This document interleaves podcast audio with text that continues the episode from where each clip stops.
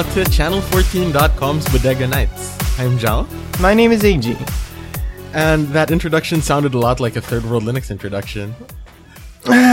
because we're the ones who are taking reins. Hello? Hello, Hello? hello, hello, hello. That was a, a third world internet moment. Third world glitch. Um, when the internet connection dropped out, it felt like a mandatory moment of silence for one of my favorite senators in the country. Oh yeah, yeah.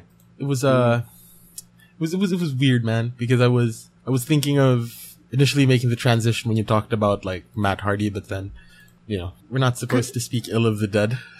Well, we're not, but I want to give respect to her by saying she also had her broken brilliance.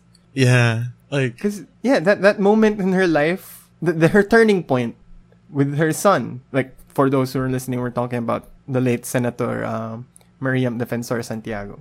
mhm. who like for me i was not a big fan of her before before that incident and then after that incident how she handled it how she handled herself amazing that's like Yeah.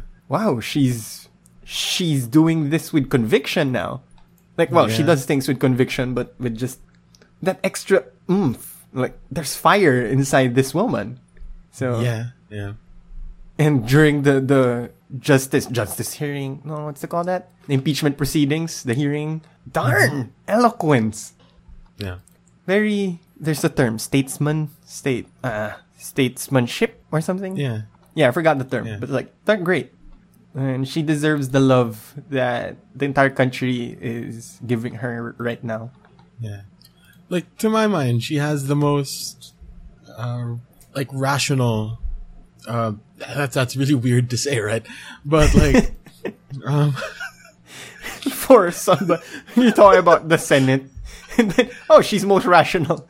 Aren't everybody supposed to be rational. Like um not not not not not talking about the senate but like you know how she has that reputation for being you know a little uh kind of like you said broken brilliance right? Um but like because i'm thinking of doing like a report uh for uh, independent media company that i do work for i'm thinking of doing something on federalism Oh, okay. right? Like uh like uh what is it? How do we get there? Should we or shouldn't we? And the thing that has been bugging me is like other than the obvious like oh we have to defend the constitution blah blah blah like what is the argument against federalism and i think she had the most rational argument for why federalism could be a bad idea And that is, we can't have a federal philippines without an anti-political dynasty law uh, because, yeah, again, fiefdoms.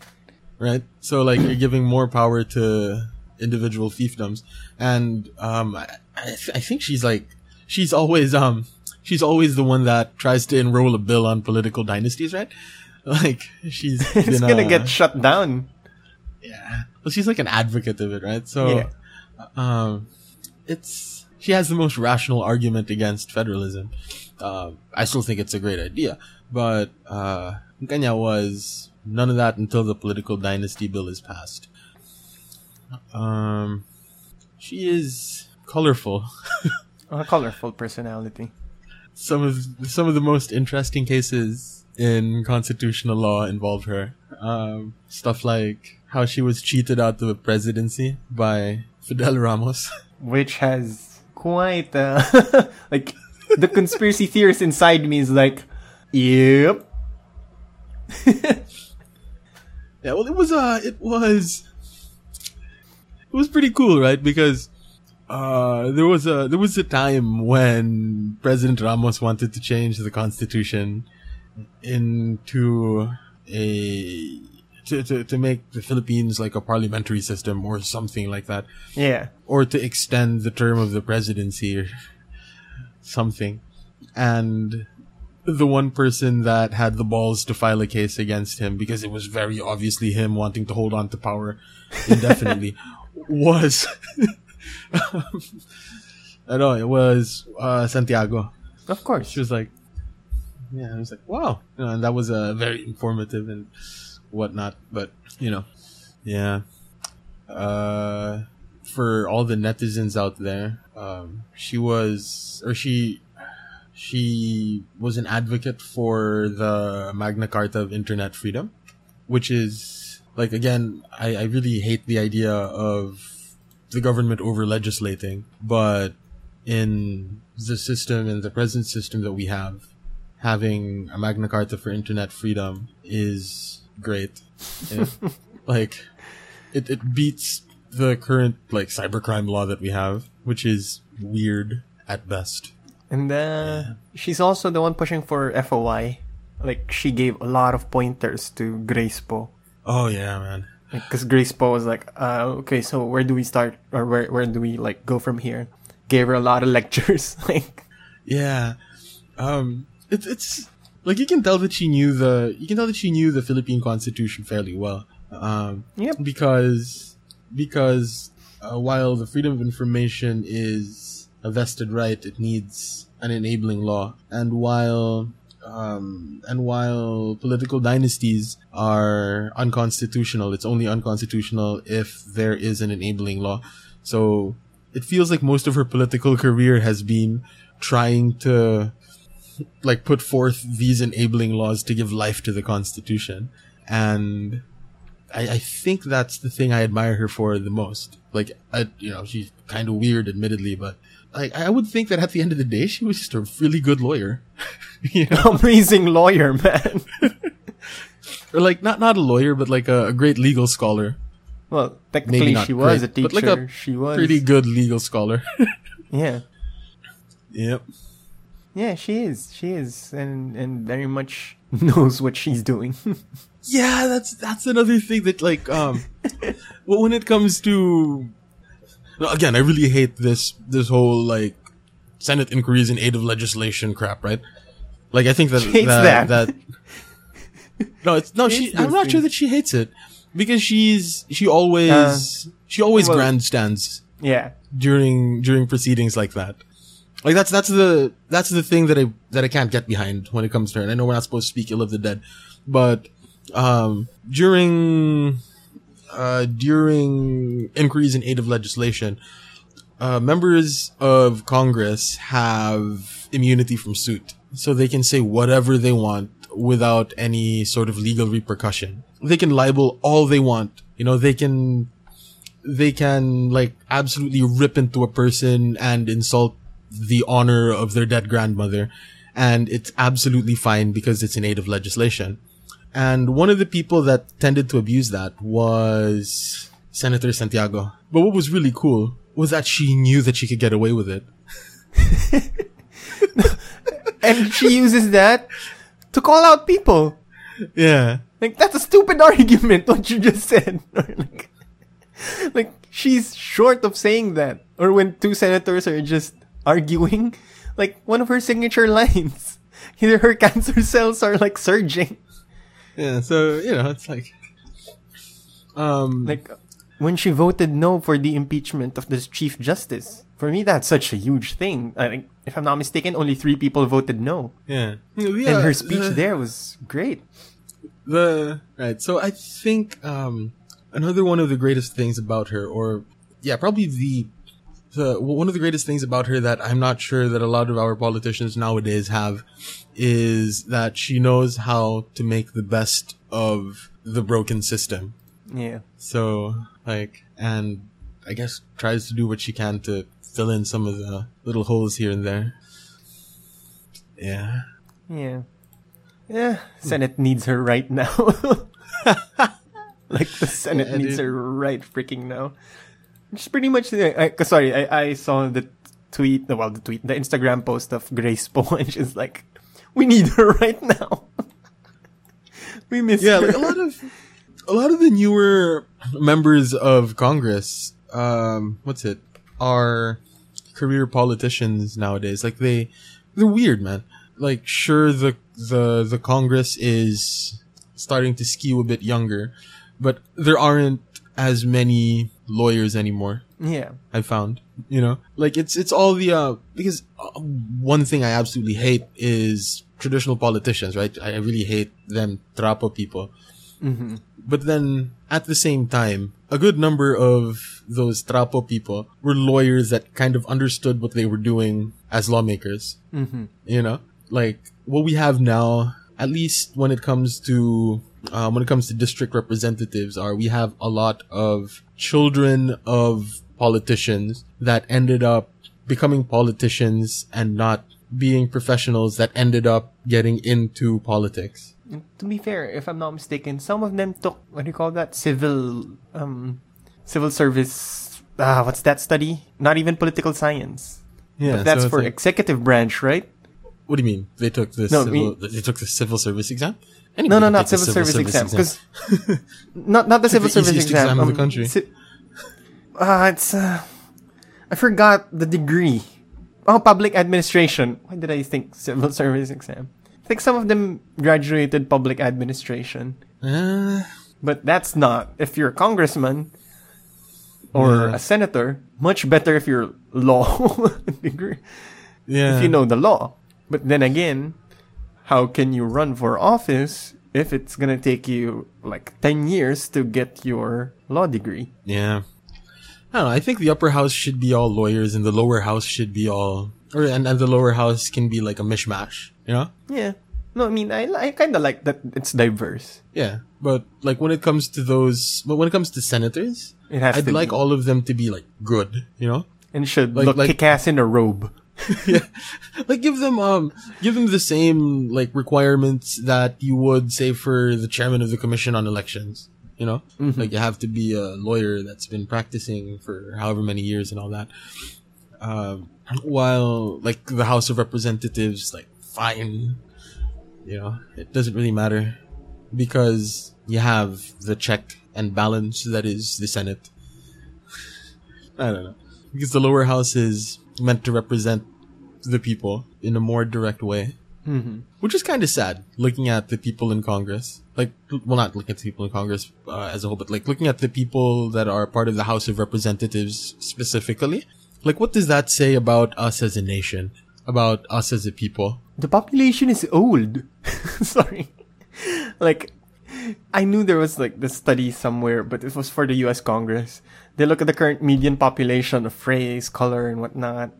And if that is reflected in their Congress, I'm pretty sure there will be the same discrepancy as here. It's like if you look at the median age of the Congress, if you look at um, their socioeconomic income and other factors and other demographic factors, if that would be reflective of the current population, I'm pretty sure it won't. Yeah, obviously not. Or we might be surprised. We don't know. Well, that'd be a really good study, actually. So if anybody out there, if anybody Just out looking there for a thesis study. Political economy PhDs or like political science. Yeah, that'd be that'd be a pretty cool study. Just look at how representative the House of Representatives is, really, Hmm, Yeah, how representative is the House of Representatives? right? Like, how many of them are there now? They're like, uh, hmm, how many Couple are there now? hundred. Couple of hundred. yeah, yeah, three hundred something maybe. Wait, Mm-hmm. let me let, let me look that up. And how many? uh No, I don't want the U.S. House of Reps. Philippines. mm-hmm, mm-hmm, Ah, Speaker of the House. Yeah, and nobody really knows. Well, not nobody really knows, but like, like constitutional law professors and stuff don't don't don't care anymore how many members there are in the House of Representatives. right? Because uh, because the the Congress or because the Constitution sets a minimum, but it doesn't set a maximum. Yeah, because I know there's a couple of hundred, like a hundred something senators, uh, congressmen for districts representing the districts, but you have a bunch of congressmen for your party list. Yeah, but then it, it doesn't really matter though because because the Constitution provides for a minimum number of members of the House of Representatives, and that twenty percent of that number has to be party list. So the number is uh, irrelevant Yeah, as long as it don't go to the minimum. yeah. Um, so right right now they have two hundred and ninety two, uh, two hundred thirty four from geographic from geographical districts and fifty eight party list representatives. Yeah. So, um, what was it? Well, no. Wait, wait. Let me. Uh, what was what was it? No, the Constitution doesn't provide a minimum. It says that. Okay, yeah, our Constitution is broken because it provides for a. because it provides for a maximum of 250, but says that a law can increase that number, which which is kind of forward thinking on the part of like the framers of the Constitution, right? They just could have said it better. You know what I mean? Because like looking it up, right? It's uh, uh, the House shall be composed of not more than 250 members unless otherwise fixed by law. Which pretty much means that we have a maximum that we're suggesting, but if Congress wants to add more members to the House of Representatives, go ahead. By all means. So there. That's why we have 290 something.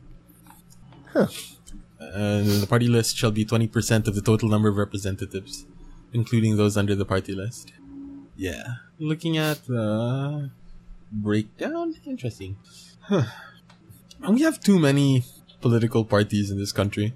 Because I, I I don't know why, to be honest. I think it, irrelevant. Yeah. Well, for our context here, it's irrelevant because they don't really follow allegiances anyway. Yeah. And none of them really stand for anything. Yeah, it's just I don't think they're political parties. I think they're more of um support groups yeah. or a collective. They function like that. Yeah, it's it's so weird. Like I really don't I don't know. Like the the more political party ish like part of the government seems to be the the party list type people because at least with them you kind of know how they're going to vote. Yeah. You know, like I think that's what um that's what makes a political party like a legitimate political party. You put an issue in front of them and you know more or less how they're going to vote. Or at least how their Yeah. members are gonna have a stand. Yeah, yeah. Like here, it doesn't really matter. You might be called like the Liberal Party, but whatever. you know, like you might be called, uh, you might be called Laban, but like you're not fighting for anything. Know, you're you're not even you know socialist leaning yeah, when your party translates to fight. PDP Laban. What else are Philippine political parties? Partido Liberal, PDP Laban, uh, Nacionalista. Come on, man. Nacionalista Party. Yeah, Nacionalista know- Party, which You know what's really weird about Nacionalista? Hmm? Their, ano, their, their standard bearer, si Villar, yeah, at one point. The the way he stood when it came to foreign, the way he stood, uh, the the the way he stood when it came to foreign investment, right? no, he's very open to foreign investment, which is Which is like absolutely antithetical to a party that calls itself the Nationalist Party. he's very open to it. Very um very big business, and you're Yeah. nationalist, and your nationalist party. so, yeah, like, um, like like fine. Their uh, their earlier their earlier members were very nationalist, right? Quezon, you know, Magsaysay.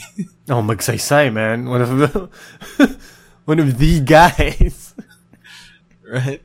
Um, although, oh, there's a Laurel was part of Nacionalista. Huh? Was he? Yeah. Well, to be fair, he like stayed in the Philippines when it was taken over by the Japanese. That's why I. That's why I always say he isn't a villain, as what your high school history books are telling you. Somebody's gotta do it. yeah, somebody's got to be part of the puppet government of an invading force. yeah. Which for me actually makes for an interesting movie. Like, how do you deal with that? how do you come Yeah. to terms with that? We should ask our friend. Anywho. Hmm. Our friend who's a direct lineage of, of them. And, and based on their family, they're not douches. So that's why I always maintain, you know. Our high school history is very weird anyways. Yeah, I absolutely hate our high school history the way it's taught here. Like it's very it's very it's it's more slanted than I would like. You know, like you're not uh, you're not teaching people here how to think about history. Yeah. Right? Because history is supposed to be one of those classes in high school that equips you with critical thinking skills, right? But That's the that's the perfect class to teach critical thinking because math, I mean, fine, but then you know it's a different kind of thinking. Literature, it's yes, you think about it critically, but it's a different kind of thinking because at the end of the day, when it comes to literature, you're looking at fiction, and um, when it comes to math, most of that is just stuff that's in the abstract world, at least in high school math. But when it comes to history, this is the perfect opportunity for you to learn how to think about your own identity in a critical way. Like look at it not as you would a religion, but look at it as you would what it is. Something that is written by the victors and you have to read it in that sense. Something that is marred by like um, the frailty of human experience, and you're supposed to read history with things like that in mind. And you're not supposed to deify the presidents of old. You're not supposed to deify freaking Rizal. you know? yeah. I don't know. It's it's uh I again we're back. I'm not sure if it's a fault of the nationalists or how we are as a culture. Yeah, I think it's uh it's it's the result of um it is the result of colonialization. So I'm I'm blaming the Spanish and the Americans on this because the the way that um, history is taught here, I think, is a direct reaction to uh, being colonized for the hundreds of years that we were colonized, right? Like we had to build a nation from essentially scratch. And a great way to build a nation is to lie about your past. I was gonna say to make shit up, but you know, almost the same thing. Yeah, so uh what was it? That's that sucks, man. like uh that's how we have our history taught to us. And um and because it is so very skewed in one like direction, if you're feeling particularly rebellious, like you end up just as dogmatic as the mainstream like view of history, but just in the exact opposite direction. So like in both cases, there is no real critical thinking going on. Yeah, in the world of Harry Styles, be a Zayn Malik. Yeah. Sorry, You know, it's, it's sort of like a, it's Uh, sort of One like Direction. how because you kept saying One Direction. I was trying hard not to. But I get your point. Just right? So it's it's either it's either um so so in high school you're taught that like Rizal is the second coming of Jesus Christ, metaphorically.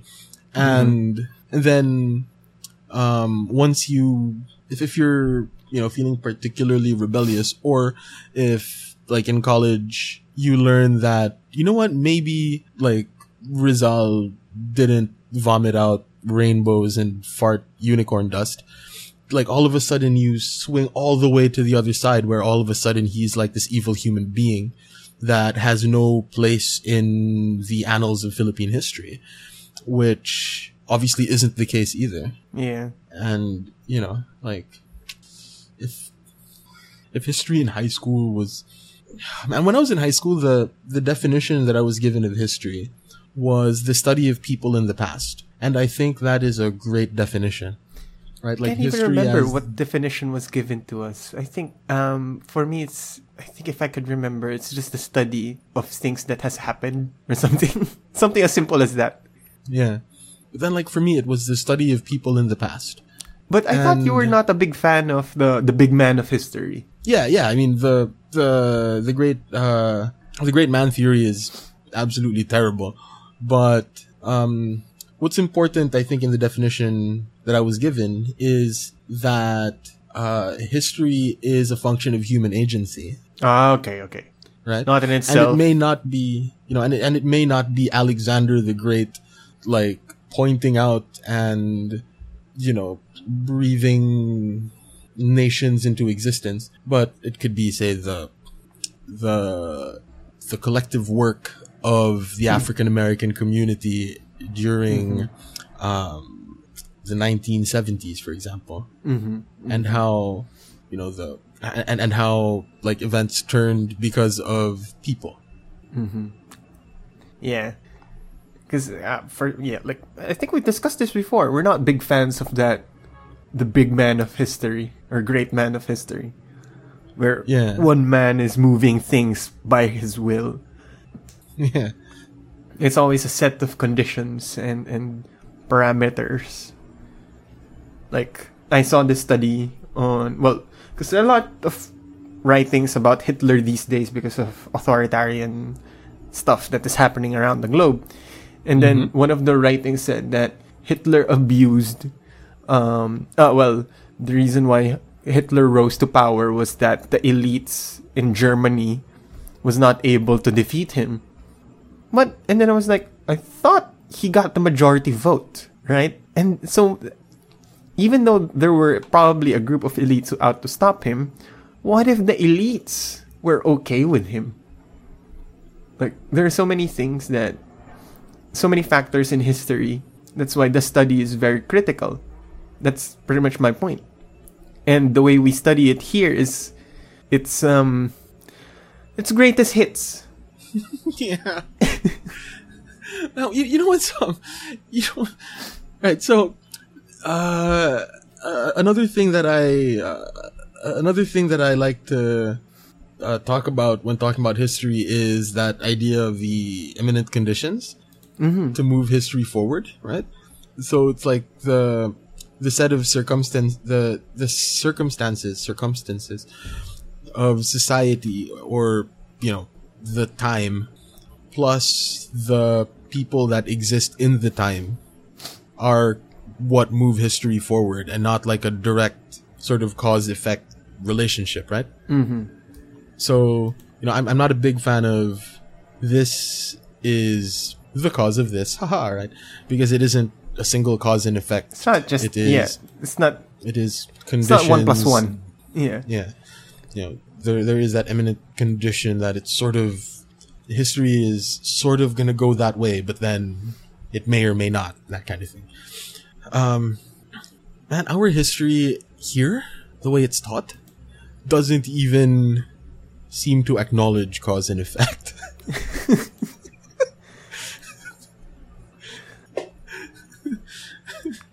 like you said man greatest hits It, it pretty much is right. Cause like, cause what what I what I sense is we start with the birth, we start with what they did, and a few of those things, um, other things that made their parents proud, and then their death. Well, the way I like to see it is this person was born. Right, He here's how I think. Um, Yeah. well, here's here's how I think. Like, um, if if, if I were to like absolutely dumb down or sim- simplify the way history is taught, is this person was born. Jesus said this person is going to do great things. He did something great, died, and the Philippines is a better place because of it.